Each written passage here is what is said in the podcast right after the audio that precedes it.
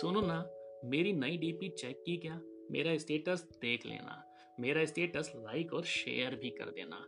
हमको दिन रात कुछ ऐसा ही ख्याल आता है ना?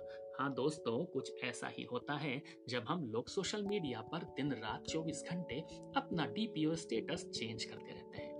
मेरा डीपी मेरा स्टेटस है।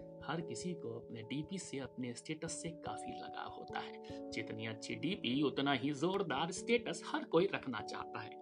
सोशल मीडिया की दुनिया में डीपी का प्रारूप हर बार बदल जाता है।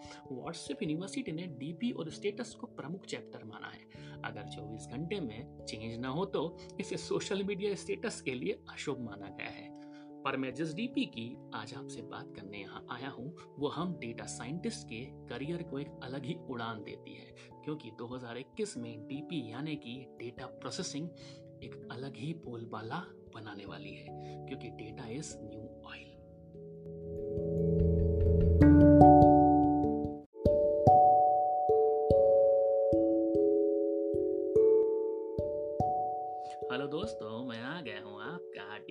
storyteller Amit tech stories के नए एपिसोड में। उम्मीद है आपको पिछला एपिसोड अच्छा लगा होगा। आज की कहानी भी नई लेकर आया हूँ। मेरी डीपी मेरा स्टेटस आज की कहानी में तीन किरदार हैं। डीपी यानी कि डिस्प्ले पिक स्टेटस जिसे आप भली भांति पहचानते हैं, और डीपी यानी कि डेटा प्रोसेसिंग इन सब के आसपास ही घूमने वाली है आज की कहानी।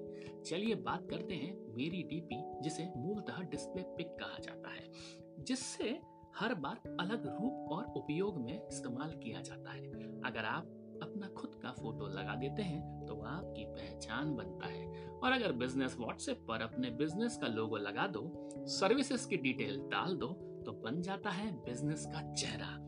लिंक्डइन पर डीपी का रूप थोड़ा प्रोफेशनल हो जाता है। इंस्टाग्राम पे थोड़ा कूल लगता है। इसलिए आपको अपने वर्किंग स्टेटस बिहेवियर के डेटा एनालिसिस करके ही कंपनी आपका वर्चुअली इंटरव्यू ले लेती है।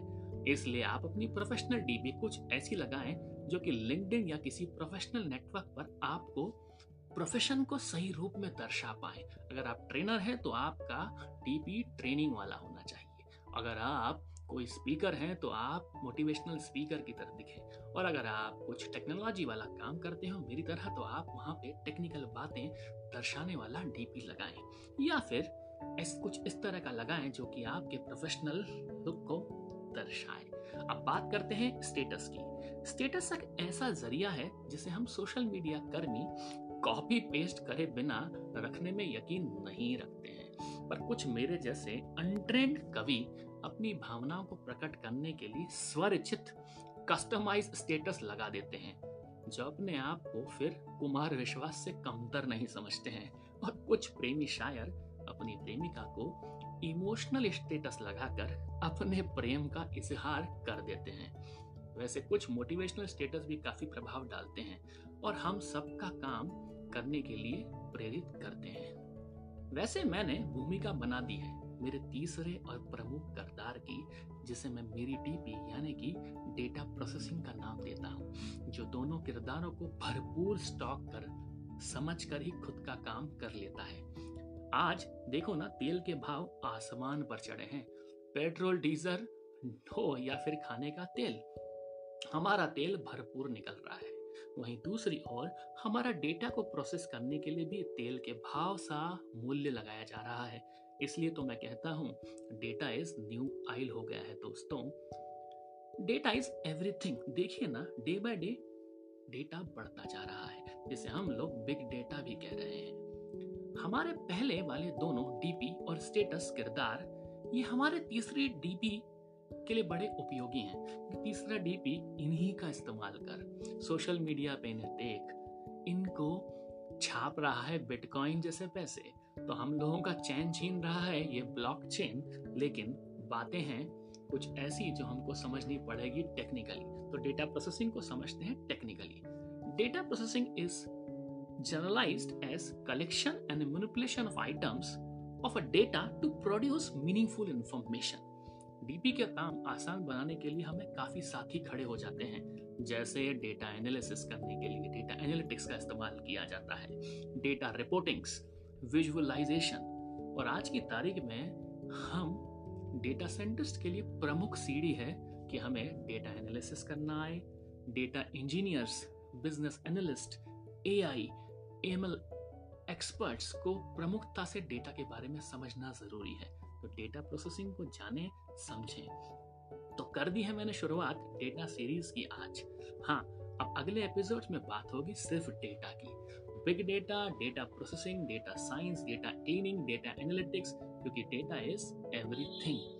कर देता हूँ समराइज आज की कहानी में मैंने आपको कुछ टर्म्स से इंट्रोडक्शन डाला और समझाने की कोशिश की, डेटा के सोर्स मतलब डेटा कहाँ से आ रहा है? डेटा सोशल मीडिया से आ रहा है, क्योंकि हम सब लोग डेटा सोशल मीडिया पे डाल रहे हैं in form of post in form of status in form of photographs everything is data status से हम सेंटिमेंट्स के टर्म को सम टच किया है, जिसका सेंटिमेंटल एनालिटिक्स भी किया जा रहा है। तो बात होगी डेटा प्रोसेसिंग की तो कितनी सारी बातें डिस्कस कर ली हमने। अगले एपिसोड्स में हम बात करेंगे डाटा वेयरहाउस की डेटा एनालिसिस की।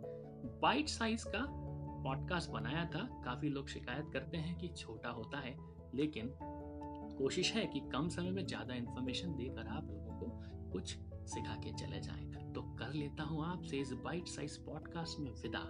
तब तक आप मेरे पॉडकास्ट टेक स्टोरीज का मज़ा लेते रहें। सुनते रहें डीप स्टोरी टेलर अमित को tech stories Gaana Jio Saavn Apple Spotify और Anchor dot F M slash I O T Amit spells I O T A M double E T और voice message करना ना भूलें, क्योंकि फीडबैक का इंतज़ार रहेगा। मिलते हैं इंस्टाग्राम पे at the rate podcaster Amit पे। और हाँ डीपी चेक करना मत भूलिएगा।